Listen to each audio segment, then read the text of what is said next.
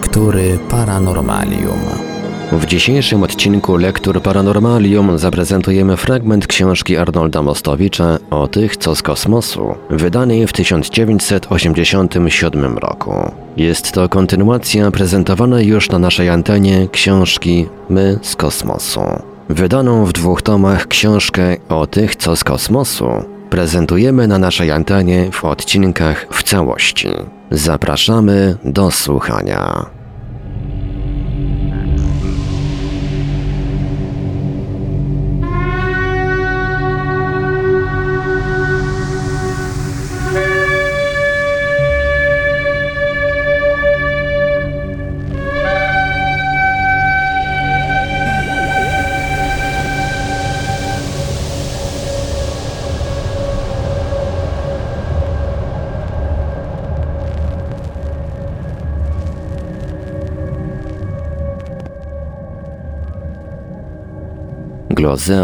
Czyli historia oszustwa, którego nie było. Zanim dalej rozwinę tok rozumowania, do którego wstęp stanowi poprzedni rozdział, pozwolę sobie na uwagę bardziej osobistą. Ilekroć piszę na tematy, jakim poświęcona jest niniejsza książka i ilekroć używam terminu oficjalna nauka, życzliwi recenzenci i redaktorzy radzą mi, aby z takiego niefortunnego sformułowania zrezygnować, gdyż nieuchronnie nastawiam przeciwko sobie wszystkich ludzi nauki. Mam nadzieję, że czytelnik zwrócił jednak uwagę, iż co najmniej 90% autorów, których cytuję oraz na których się powołuję, to właśnie ludzie nauki, specjaliści legitymujący się niemałym dorobkiem naukowym i niemałą wiedzą. Nie ma chyba wśród tych nazwisk żadnego, które by nie zapewniało fachowości w podejściu do poruszonego tematu. Bo też uważam, że we wszystkich sprawach, które tu są poruszane, ostatnie decydujące słowo należy właśnie do uczonych. Oni i tylko oni powinni być ostatecznymi sędziami we wszystkich wypadkach czy przykładach wątpliwych, niejednoznacznych, by rozstrzygnąć, co jest, co służyć może za dowód naukowy, co jest hipotezą, a co mistyfikacją czy zwykłym uproszczeniem. A przecież problemy przeszłości naszej cywilizacji i naszego gatunku aż roją się od takich właśnie spraw. To wszystko prawda, ale jeden warunek musi być spełniony. Nie może kurczowe trzymanie się pewnych utartych schematów czy dogmatyczne zapatrzenie się w literę obowiązujących poglądów zasłaniać tego wszystkiego, co w nowych hipotezach, dowodach, materiałach dotyczących przeszłości człowieka na Ziemi w sposób naukowy podważa dotychczasowe ustalenia i obowiązującą prawdę. Uczony powinien być wszystkiego ciekawy, powinien mieć umysł otwarty na wszelkie, nawet najbardziej obrazoburcze koncepcje, pod warunkiem rzecz jasna, że odpowiadają prawidłom myślenia naukowego. Typowym przykładem, pozytywnym przykładem takiego otwartego spojrzenia na zjawiska przeszłości są hipotezy Hoyla i Wickramansinge, Cricka i Orgela, Hapgooda, geografa, specjalisty od starych map i Chauvena, francuskiego biologa, Agresta i Hawkinsa, jak też wątpliwości Iniuszyna i Pfluga, czy wielu, wielu innych. Ich hipotezy i wątpliwości, badania i spostrzeżenia, aczkolwiek tak bardzo nieprawomyślne, tak bardzo podważające naszą wiedzę o przeszłości, owocują przecież nowymi odkryciami i przyczyniają się do zrozumienia, jakie miejsce zajmuje w kosmosie Ziemia i człowiek. Na tym skorzystać tylko może racjonalne spojrzenie na świat i jego dzieje. Na tym stracić tylko może myślenie magiczne czy mistyczne. Negatywnych przykładów dowodzących braku tego rodzaju odwagi i wyobraźni zacytować mógłbym również niemało. Niemało też takich przykładów dostarcza cytowana we wstępie do tej książki owa zbiorowa praca z powrotem na Ziemię, ale do niej wracać nie zamierzam. Zatrzymać natomiast chciałbym się na przykładzie mało znanym, albo raczej w ogóle nieznanym naszemu czytelnikowi. Takim przykładem jest sprawa Glozel. Cóż to jest Glozel? W Małym Larus czytamy cytat Glozel, miejscowość w departamencie Allier obok Vichy. Odkrycia prehistoryczne, których autentyczność jest podważana. Koniec cytatu. W Małym Robercie hasło to brzmi następująco. Cytat. Glozel, wioska w Allier koło Vichy. W 1925 roku znaleziono tu liczne przedmioty przedhistoryczne, które uznano później za sfałszowane. Koniec cytatu. Na temat dokonanych kilkadziesiąt lat temu, w latach 1924-1927 w Glozel odkryć oraz wykopalisk wylano we Francji niemało atramentu. Bohaterami tej historii są właściciele pola uprawnego, na którym dokonano tych odkryć. Ojciec i syn Fradynowie.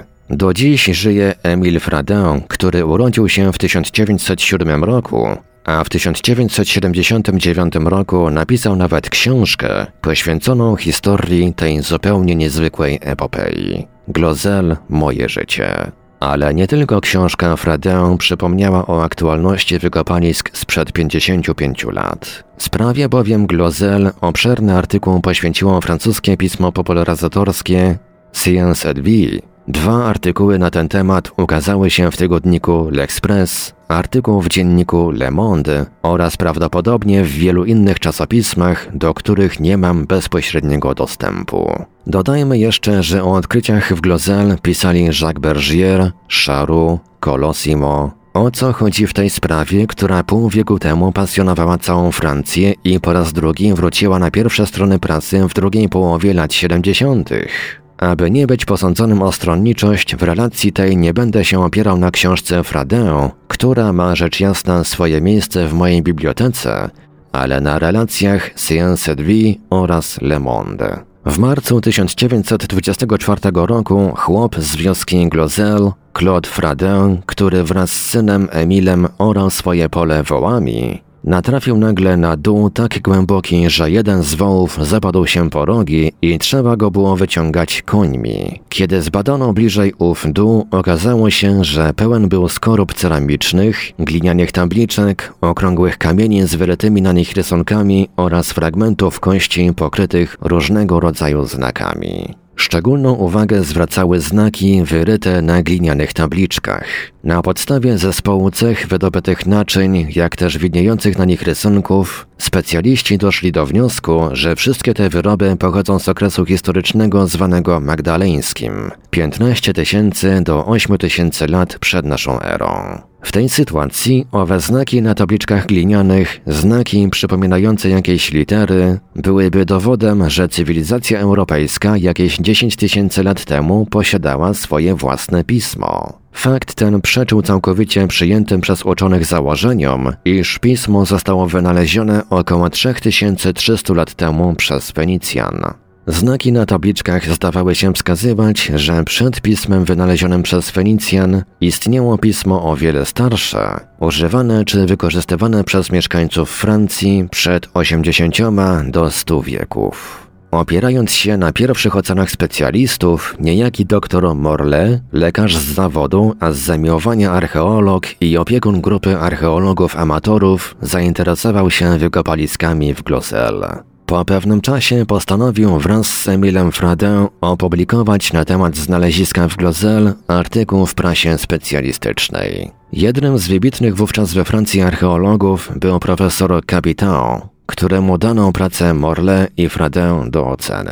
Kapitan był początkowo zafascynowany wykopaliskami w Glozel, ale zaproponował Morle, aby dla nadania wagi całej sprawie zamiast nazwiska Fradin jako współautora umieścić jego nazwisko, to znaczy Kapitan. Morle temu żądaniu odmówił i wówczas rozpoczęła się nagonka na Fradin, która trwała przeszło pół wieku. Kapitan ogłosił wszem i wobec, że wszystkie przedmioty znalezione w Glozel stanowią fałszerstwo i że Fradenów należy pociągnąć do odpowiedzialności karnej. Za kapitan stanęła potężna grupa francuskich archeologów, których po pierwsze oburzył fakt, iż jacyś amatorzy dokonują poważnych odkryć archeologicznych, a po drugie zaniepokoiła możliwość podważenia dotychczasowych, powszechnie zaakceptowanych teorii. Znalezisko w Glozel przewracało te teorie do góry nogami. Fradenów, ojca i syna, zgodnie z żądaniami archeologów, pociągnięto do odpowiedzialności karnej za podwójne przestępstwo. Za to, że odkrycie swoje ośmielili się pokazywać zwiedzającym za pieniądze, Fradenowie za zebrane w ten sposób zasoby zamierzali wybudować muzeum oraz za to, że wprowadzali publiczność w błąd, pokazując im przedmioty będące owocem fałszerstwa. Arcykapłanem ówczesnej archeologii nie tylko francuskiej, ale i światowej był niewątpliwie ksiądz Broil, żyjący w latach 1877 do 1961. Nawet nasza wielka encyklopedia powszechna pisze o nim, że był najwybitniejszym badaczem pradziejów świata. Profesor wielu instytutów, autor mnóstwa dzieł dotyczących szczególnie malarstwa naskalnego, ksiądz Broil początkowo uznał wykopaliska w Glozelle za jedno z największych odkryć archeologicznych okresu magdaleńskiego we Francji. Ale przyjacielem Broila był Capitao, a za nim stała większa część opinii francuskich archeologów. I oto Broil zmienił swoją opinię i uznał przedmioty wykopane w Glozelle za falsyfikaty. Przy czym ogłaszał tę swoją opinię publicznie zarówno w prasie specjalistycznej, jak i na zjazdach czy sympozjach archeologicznych. Ale wobec tego, że przecież nie wszyscy zgadzali się z tym poglądem i wobec tego, że wśród zwolenników autentyczności Gluzel było również parę nie najgorszych nazwisk, jak chociażby Salomon Reinach, wybitny archeolog i religioznawca, czy profesor Lot, antropolog, rozgorzała między tymi dwoma obozami zaciekła polemika, a nawet walka, która w latach 30. pasjonowała całą opinię publiczną Francji. W walce z Fradinami i ich zwolennikami stosowano metody, w które trudno uwierzyć. Wytaczono im jedną sprawę karną za drugą. Przez całe lata ciągnęły się procesy, kosztowne i długotrwałe. Doszło do tego, że podczas badań na miejscu znaleziska, to znaczy na polu Fradenów, pole to nazwane zostało polem umarłych, Doktor Morle, niestrudzony szermierz autentyczności Glozel, schwytał na gorącym uczynku członkinię Komisji Międzynarodowej powołanej do zbadania autentyczności tych wykopalisk, niejaką pannę Garo, asystentkę Broila, kiedy usiłowała podrzucić do dołu, który ciągle ujawniał jakieś nowe przedmioty, sfałszowaną przez siebie tabliczkę, na co istnieje dowód w postaci fotografii. Podobnych prób było zresztą kilka. Wprawdzie wspomniana Komisja Międzynarodowa Międzynarodowa wydała opinię przychylną dla Fradin i Morle, jednak oficjalna archeologia nie dała bynajmniej za wygraną. W tej sytuacji chodziło już nie tyle o ocenę znaleziska w Glozelle, ile o uratowanie dobrego imienia całej francuskiej archeologii.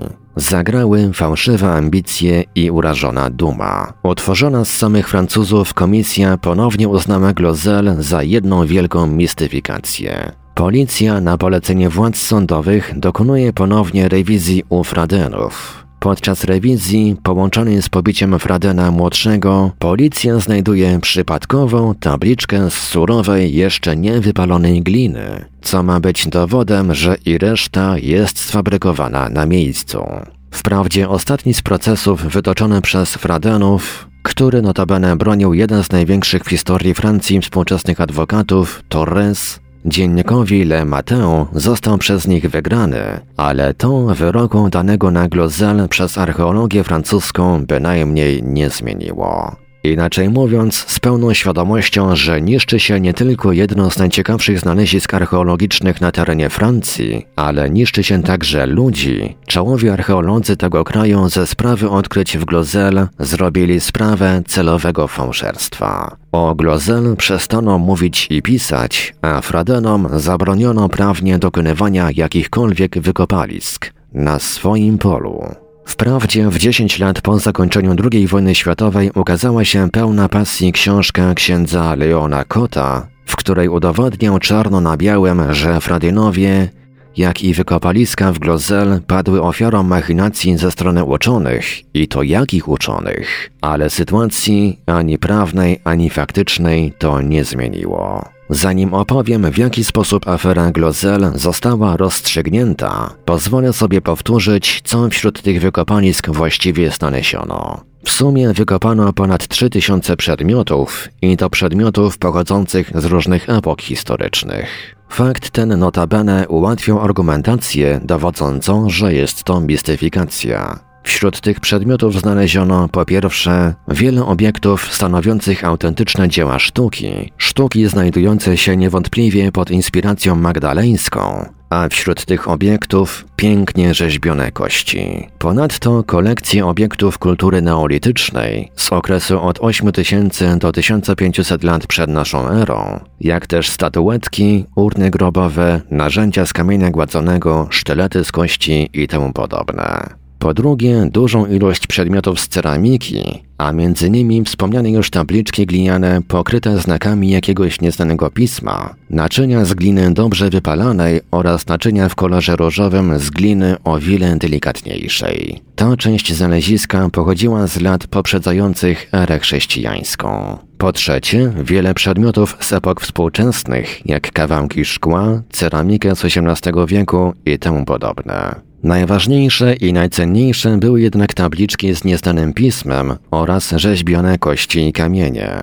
Znaki na tabliczkach podzielono na 111 grup, a specjaliści znajdowali analogie między znakami tego nieznanego pisma z alfabetem fenickim, iberyjskim, literami łacińskimi, hieroglifami egipskimi, czy nawet pismem sylabicznym cypryńskim. Próbowano też dociec, czy owe litery nie są rodzajem pisma ideograficznego. Niemniej, mimo że ostatnio, zaraz wyjaśnię dlaczego, przeprowadza się tu badania znacznie intensywniejsze, zagadki tego pisma nie rozwikłano. W każdym razie wszystkie badania przedzielone były okresem półwiekowego dezinteresmą ze strony oficjalnej nauki.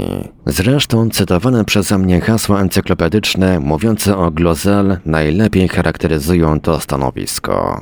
Dodajmy przy okazji, że argumenty zarówno obrońców, jak i oskarżycieli w aferze Glozel były prawie dosłownie takie same, jak oskarżycieli i obrońców kamieni z Ika. Na zarzuty o fałszerstwo odpowiadali dr Morle i inni, że trudno sobie wyobrazić, by chłop spod Vichy i jego rodzina niczym innym w ciągu lat się nie zajmowali, jak najpierw studiowaniem sztuki magdaleńskiej, a później produkcją tysięcy fałszywych eksponatów. Zresztą między znaleziskiem w Glozel a kamieniami z Ika istnieje wiele innych analogii.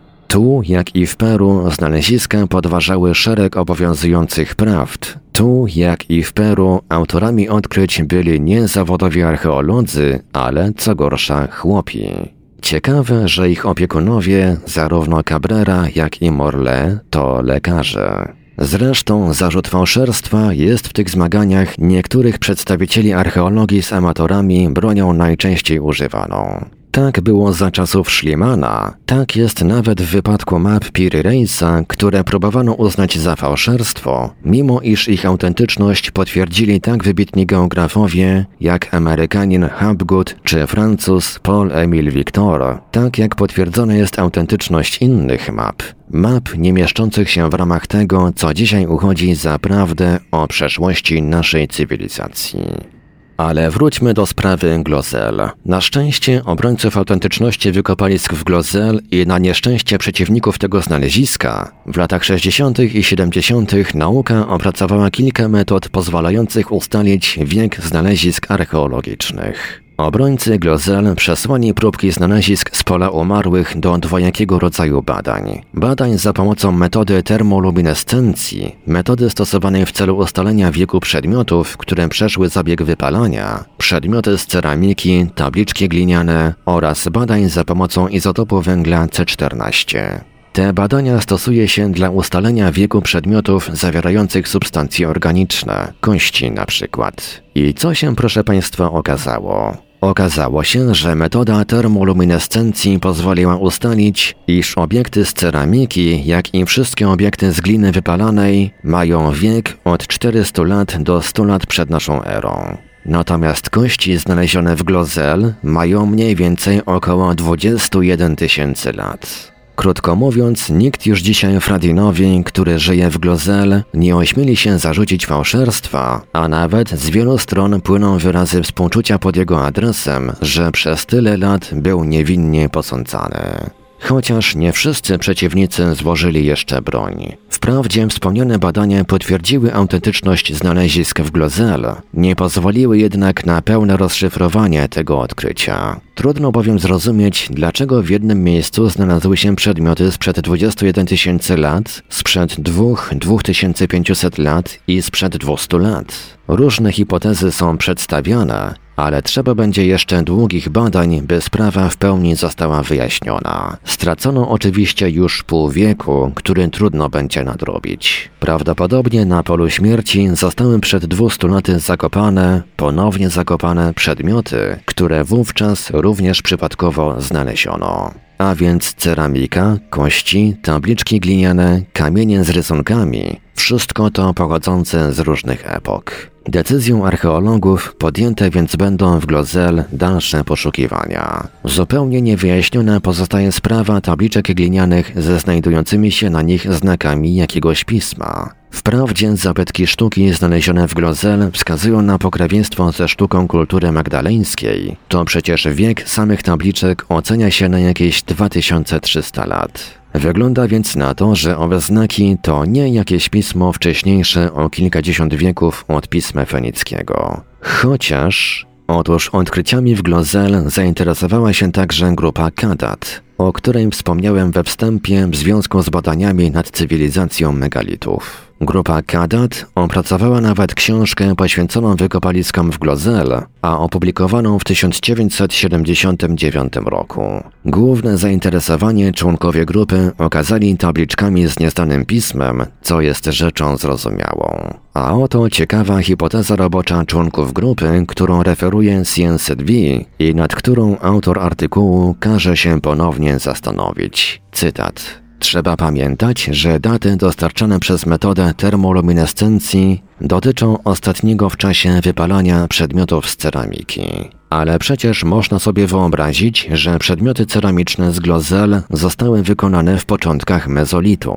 to znaczy 8000 do 3500 lat przed naszą erą. Przypadkowo zupełnie odkryte w I wieku przed naszą erą, z przyczyn nam dzisiaj nieznanych, zostały po raz drugi poddane wypalaniu. Koniec cytatu.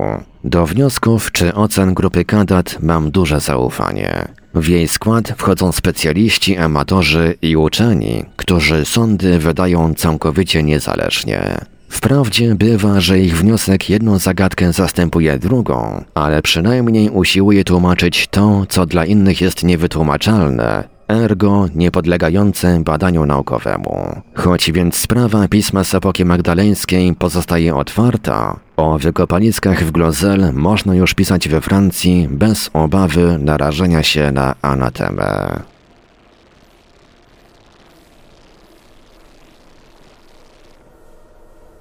Wiesław Bożym, czyli obojętność nauki.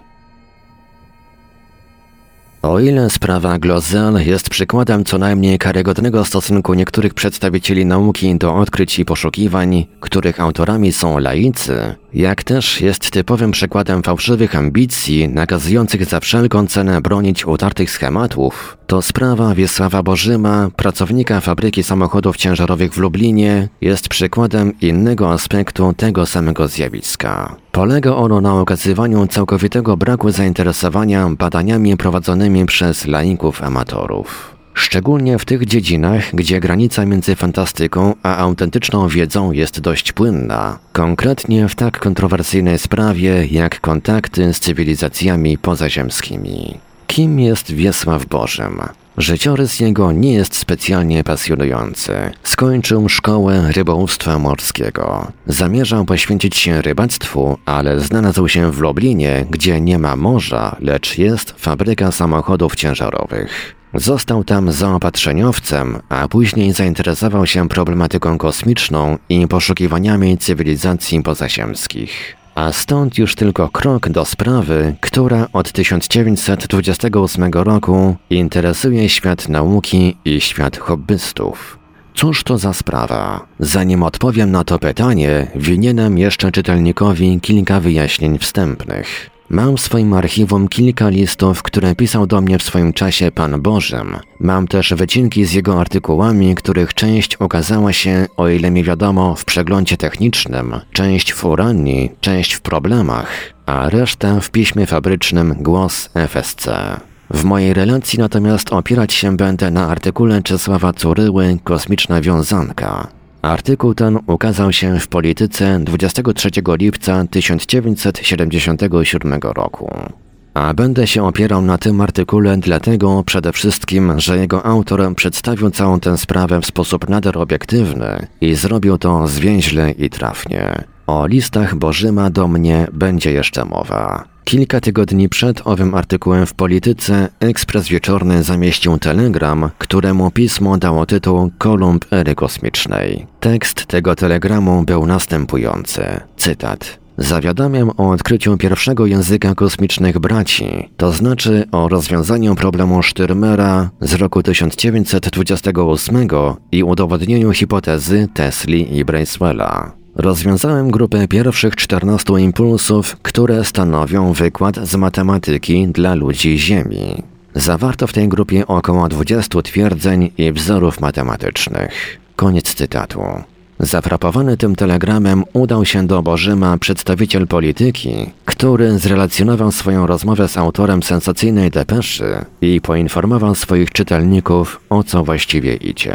Cytat. W roku 1928 profesor Van der Pol, specjalista firmy Philips, razem z norweskim matematykiem Stürmerem robili badania eksperymentalne, które miały wytłumaczyć zjawisko odbicia fal radiowych od jonosfery. 11 października Van der Pol nadawał w paśmie 31,4 metra trzykropkowe impulsy z przerwami co 20 sekund. Matematyk Stürmer przyjmował odbite od jonosfery sygnały w odległym Oslo. I wtedy doszło do sensacji. Oprócz sygnałów, które wracały na Ziemię ze zwykłym, wynoszącym ułamki sekund opóźnieniem, Norweg odebrał impulsy przesłane z opóźnieniem 8, 11, 15, 8, 13, 3, 8, 8, 8, 12, 15, 13, 8 i 8 sekund. Kilkanaście dni później, 24 października, eksperyment został powtórzony i znowu zarejestrowano cały kompleks dziwnych opóźnień. Wyniki zaskoczyły badaczy. Nikt nie potrafił wyjaśnić zagadkowego zachowania się echa radiowego, a tymczasem zagadkowe opóźnienia powtarzały się. Minęły dziesiątki lat i dopiero w roku 1960 Bracewell, profesor Instytutu Radioastronomicznego Uniwersytetu w Stanford w USA, nawiązał do dawniejszej hipotezy Tesli i wystąpił z poglądem, że impulsy wysłane z Ziemi retransmituje z kosmosu z opóźnieniem jakieś nieznane nam urządzenie umieszczone na statku kosmicznym, który krąży po orbicie wokół Księżyca. W 1972 roku młody szkocki astronom Duncan Lunan przebadał na nowo układ opóźnień i stwierdził, że zawierają one zaszyfrowane kody, za pośrednictwem którego nieznani przybysze z kosmosu informują nas o swoim istnieniu. Lunan podał, że udało mu się odczytać ten kod. Wynikało z niego, że nadawcy szyfru żyją w gwiazdozbiorze Wolarza na szóstej planecie. Czy mamy więc znajomych w kosmosie? Trudno to sprawdzić, bo odległość do Wolarza wynosi 104 lata świetlne. Jeśli wierzyć Lunanowi i przyjąć, że w 1928 roku statek kosmiczny posłał z okolic Księżyca wiadomość na swoją planetę o odkryciu rozumnego życia na Ziemi, to odwrotną pocztą pierwszy list z kosmosu do nas mógłby nadejść w roku 2136.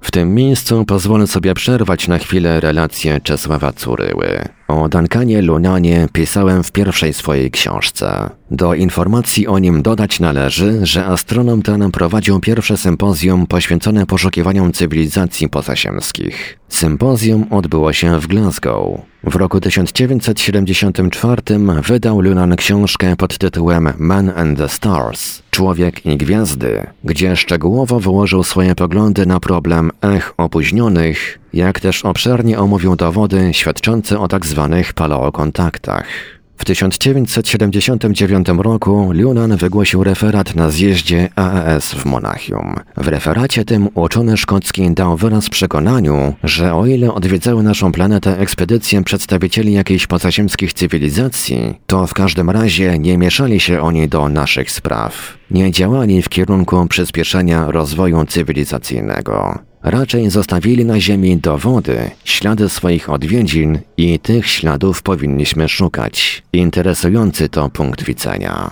Nie tylko zresztą Lunan uważa, że jedna cywilizacja nie powinna mieszać się w rozwój drugiej i że takie niepisane prawa panują w galaktyce. Referat Lunana nosił tytuł Czy jesteśmy gatunkiem pod ochroną? Odpowiedź jego na to pytanie jest twierdząca. Jesteśmy pod ochroną oznacza jego zdaniem, iż żadna cywilizacja nie powinna mieć wpływu na nasze sprawy i dzieje. Po referacie Lunana podszedłem do niego i przedstawiłem mu się jako Polak i autor kilku publikacji na interesujące nas tematy.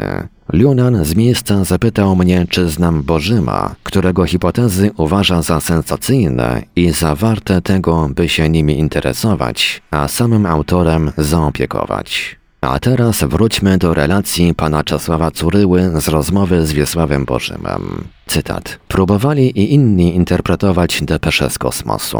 Rosjanom wyszło, że jej adresaci zamieszkują gdzieś w odległości pięćdziesięciu kilku lat świetlnych, a więc w gwiazdozbiorze Lwa. Bliżej, ale i tak za daleko na nasze możliwości techniczne nawiązania dialogu. Kilka lat temu estoński astronom Szpilewski napisał, że nieważne jak się interpretuje depesze, bo tego jeszcze nie potrafimy, ale jest to niewątpliwy sygnał pozaziemskiej cywilizacji. Wyszedłem z założenia, powiada Bożym, że jedynym logicznym językiem dla dwóch różnych cywilizacji, które nie miały dotąd ze sobą kontaktów, może być tylko język matematyki. Opóźnienia stanowią kosmiczny szyfr. Trzeba znaleźć klucz do tego szyfru. Sygnały nadawane były po trzy, więc ten ktoś w kosmosie z całym prawdopodobieństwem mógł przyjąć, że na Ziemi obowiązuje układ trójkowy. Proszę spojrzeć na ten wykres, mówi Bożym i rozkłada rysunek naniesiony na papierze milimetrowym.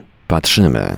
Na kartce papieru widać niewielki prostokąt o boku 11 jednostek. Bożym nie precyzuje, jakie to jednostki miary. To jest do późniejszego wyliczenia dla naukowców. Drugi bok liczy 13 jednostek, ale to już nieistotne. Podstawą jest ten pierwszy bok, utworzony z liczby 11. W prostokącie Bożym rozmieścił kolejno wszystkie opóźnienia, a więc liczby 8, 11, 15 itd., lokalizując je w systemie liniowym, podobnie jak to ma miejsce przy budowaniu obrazu telewizyjnego. Proszę spojrzeć na to, co wyszło, mówi. Patrzę.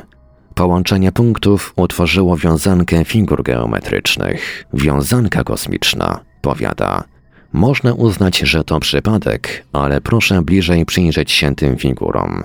Tu nie może być mowy o przypadku. Przyznaję, że i mnie to wzięło. Liczymy, sprawdzamy. Zmiana jednej tylko liczby w układzie rozbija cały układ figur. Wychodzą bez sensy. A tu mamy do czynienia z twardą logiką. Na rysunku widać kilka kół różnej wielkości. Promienie tych kół tworzą postęp arytmetyczny. Czy to może być przypadek? Patrzymy dalej. Na wykresie są trójkąty. Ich pola tworzą postęp geometryczny. I co? Czy to też przypadek? Ale to nie koniec, bo gospodarz kładzie na stoliku drugi arkusz papieru. Widać na nim jakiś duży trójkąt i dwa małe obok zestawione wierzchołkami względem siebie. Ten duży trójkąt to zakodowany sygnał statku kosmicznego. Amerykanie ostatnio zastosowali podobny kod, więc i ten trzeba uznać za wiarygodny. A trójkąty w zestawieniu z tym pierwszym to zaszyfrowana teoria Einsteina. E równa się mc kwadrat. Sumujemy wrażenia. A więc pierwszy system sygnałów to była informacja matematyczna, drugi system to informacja fizyczna, trzeci Boję się nawet mówić, powiada Bożym, ale wychodzi na chemię, że to nieznany u nas model oparty na krzemie, magnezie i tlenie. Tylko czy to jest możliwe? Zastanawia się. Pytał chemików. Powiedzieli, że tak.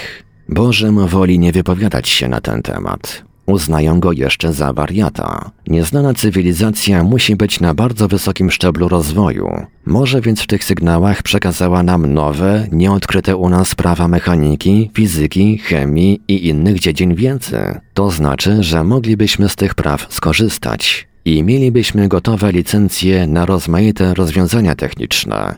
I nasza nauka przesunęłaby się do przodu o setki, a może tysiące lat. Bożym zastrzega się, że on pod żadnym warunkiem nie będzie fantazjował, bo to mogłoby osłabić jego rację. To jest początek ery dialogu kosmicznego, mówi. Wyliczył sobie na własny użytek, że ten niestany statek kosmiczny musi dysponować szybkością co najmniej 220 tysięcy kilometrów na sekundę. To zależy od odczytania proporcji na wykresie.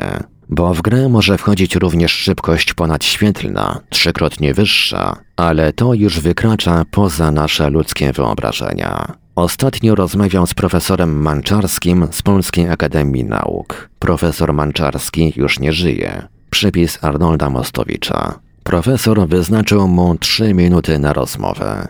Co można przekazać w ciągu trzech minut, więc podał tylko sprawy zasadnicze. Wydało mu się, że wzbudził zainteresowanie, bo jego rozmówca prosił o przysłanie dokładnych wykresów do Warszawy. Odwiedzam, pisze autor artykułu, Instytut Fizyki Uniwersytetu imienia Marii Curie Skłodowskiej w Lublinie. Niestety spotyka mnie niepowodzenie. Autorytet naukowy, do którego zwracam się z prośbą o konsultację, odmawia. Wracam do Warszawy. Dzwonię do profesora Manczarskiego. Tym razem mam więcej szczęścia. Profesor zgadza się przyjąć mnie w swoim domu. Jadę z rysunkami figur geometrycznych, które wypożyczyłem od Bożyma. Okazują się niepotrzebne. Nie ma, powiada profesor Manczarski, dowodów na istnienie cywilizacji pozaziemskich. Nie ma też dowodów przeciwnych. A te sygnały to stara i znana sprawa. Nie pochodzą ze statku kosmicznego. Odbite zostały w sposób mechaniczny w jonosferze. Powstała na ten temat praca doktorska w Polskiej Akademii Nauk. Jej autorem jest pułkownik Molski z Wojskowego Instytutu Łączności. Stwierdzenie okazuje się niecałkiem ścisłe. Zupełnie nieścisłe. Przypis Arnolda Mostowicza. Przeglądam pracę doktora Janusza Molskiego. Zajmuje się ona echem radiowym, przy czym badania opóźnienia wynoszą dziesiąte części sekundy. Problem Sztormera pozostaje więc nadal otwarty. Czy Bożem go rozwiązał? Na razie przekonany jest o tym tylko on sam. Koniec cytatu. Tyle relacja redaktora Curyły z polityki. Czytelnik ma prawo zapytać, co dalej. Dalej nic. Nikt z naszych uczonych badaniami Bożyma się nie zainteresował. Pozostawiono go bez rady, bez pomocy, bez fachowej oceny jego obliczeń. A przecież, jeśli to, co Bożym odkrył, jest tylko w niewielkiej części prawdą, tytuł telegramu zamieszczonego przez ekspres wieczorny był całkowicie uzasadniony. Jeśli taki fachowiec jak Lunan uznał hipotezę Bożyma za fascynującą, to przecież coś w niej musi być. Ale niestety owej weryfikacji, na którą Bożym czekał, weryfikacji, która by określiła pogląd nauki na jego badania, nie było i chyba nadal nie ma. W maju 1979 roku pisał do mnie Wiesław Bożym. Cytat. Szanowny panie, Nawiązując do naszej rozmowy, przesyłam panom w załączeniu fragmenty złożonych w różnych redakcjach materiałów, prosząc o poruszenie sprawy. Chodzi mi zwłaszcza o zasygnalizowanie, że bezskutecznie usiłuję gdziekolwiek cokolwiek opublikować, a jeśli już zdołam, to tylko fragmenty wyjęte z całości. Bezskutecznie też próbuję uzyskać opinie uczonych. Mam kilka, ale wszystkie one krążą wokół problemu, a żadna nie jest na tyle odważna, by stwierdzić bądź bezsporną logikę tych ech, stosowaną zresztą przez tychże uczonych, bądź ich bezsens. Chociaż laik nawet powie, że jest w tych grupach radio-ech zawarty dziwny dla nas, ale niepodważalny sens. Trudności polegają i na tym, że są to setki grup opóźnień. Do każdej grupy dziesiątki, jeśli nie setki rysunków, tysiące obliczeń, a przecież ja pracuję zawodowo, posiadam rodzinę i pozostaje mi tylko praca w nocy nad rozszyfrowaniem radioech. Jestem absolutnie pewien, że radioecha są przejawem ingerencji obcej cywilizacji w naszą łączność. Jestem również prawie pewien, że nie może to być sonda kosmiczna, jak początkowo sądziłem. Najprawdopodobniej rozwiązanie radioech będzie równoznaczne z rozwiązaniem problemu UFO. Istnieją pewne zbieżne punkty w obydwu przypadkach. I pewne jest już jedno, co naukę wprawi w zakłopotanie. Udowodnienie sztucznego pochodzenia radioech na samym wstępie spowoduje potrzebę albo zrewidowania naszych pojęć na graniczną prędkość równą prędkości światła, albo na kwestię nieistnienia życia w naszym systemie słonecznym poza Ziemią. Dlatego nie staram się nawet udowodnić, z jakiego gwiazdozbioru pochodzi ta cywilizacja, co tak skwapliwie czynili wszyscy bez wyjątku, z Riunanem, Gilijewem, Szpilewskim i innymi, dotychczasowi badacze paradoksu. Jest to sprawa chyba najmniej istotna. Również nasza nauka rozpoczyna swe pierwsze przymiarki języka kosmicznego od wskazywania naszego położenia. Najbardziej istotne natomiast jest znalezienie partnera do rozmowy i ustalenie z nim wspólnego języka, a dalej piszę zupełnie szczerze z zakresu interesującego obie strony w rozmowie. Dlaczego my, jako przypuszczalnie dużo głupsi, mamy prawo narzucać nasz sposób myślenia i postępowania? Przecież ta hipotetyczna cywilizacja wie o nas praktycznie wszystko. Stara się dostosować do warunków porozumienia przez nas wskazanych, a zawsze w wypadku eksperymentów i Van der Pola, i Stürmera, i Appletona, i francuskich uczonych wskazywaliśmy bezwiednie, iż chodzi nam o kontakt. Wskazywaliśmy nadając trzykropkowe impulsy w równych 20 lub 30 sekundowych odstępach. Wskazywaliśmy nadając również dwukropkowe impulsy i to przez wiele miesięcy. Wcale nie jest zatem spekulacją, dlaczego oni znają sekundę jako jednostkę czasu. Sekundę jako jednostkę użytą także w postaci wielokrotności podaliśmy im sami kilka tysięcy, jeśli nie kilkanaście tysięcy razy. Czy trzeba skończyć Sorbonę, aby tylko na tej podstawie ustalić średnią jednostkę czasu, jaką stosujemy? Koniec cytatu. Tyle Wiesław Bożem w liście do mnie. O ile wiem, od czasu tego listu niewiele albo właściwie nic się nie zmieniło. A przecież tylko z tego, co przeczytać można w reportażu w polityce i w tych krótkich fragmentach listu do mnie wyraźnie widać, że Bożemowi warto pomóc, warto zainteresować się jego obliczeniami. Jego hipotezy są odważne, ale czy to tylko odwaga laika goniącego za sensacją, czy też odwaga człowieka świadomego wagi swoich odkryć? To oczywiście pytanie retoryczne.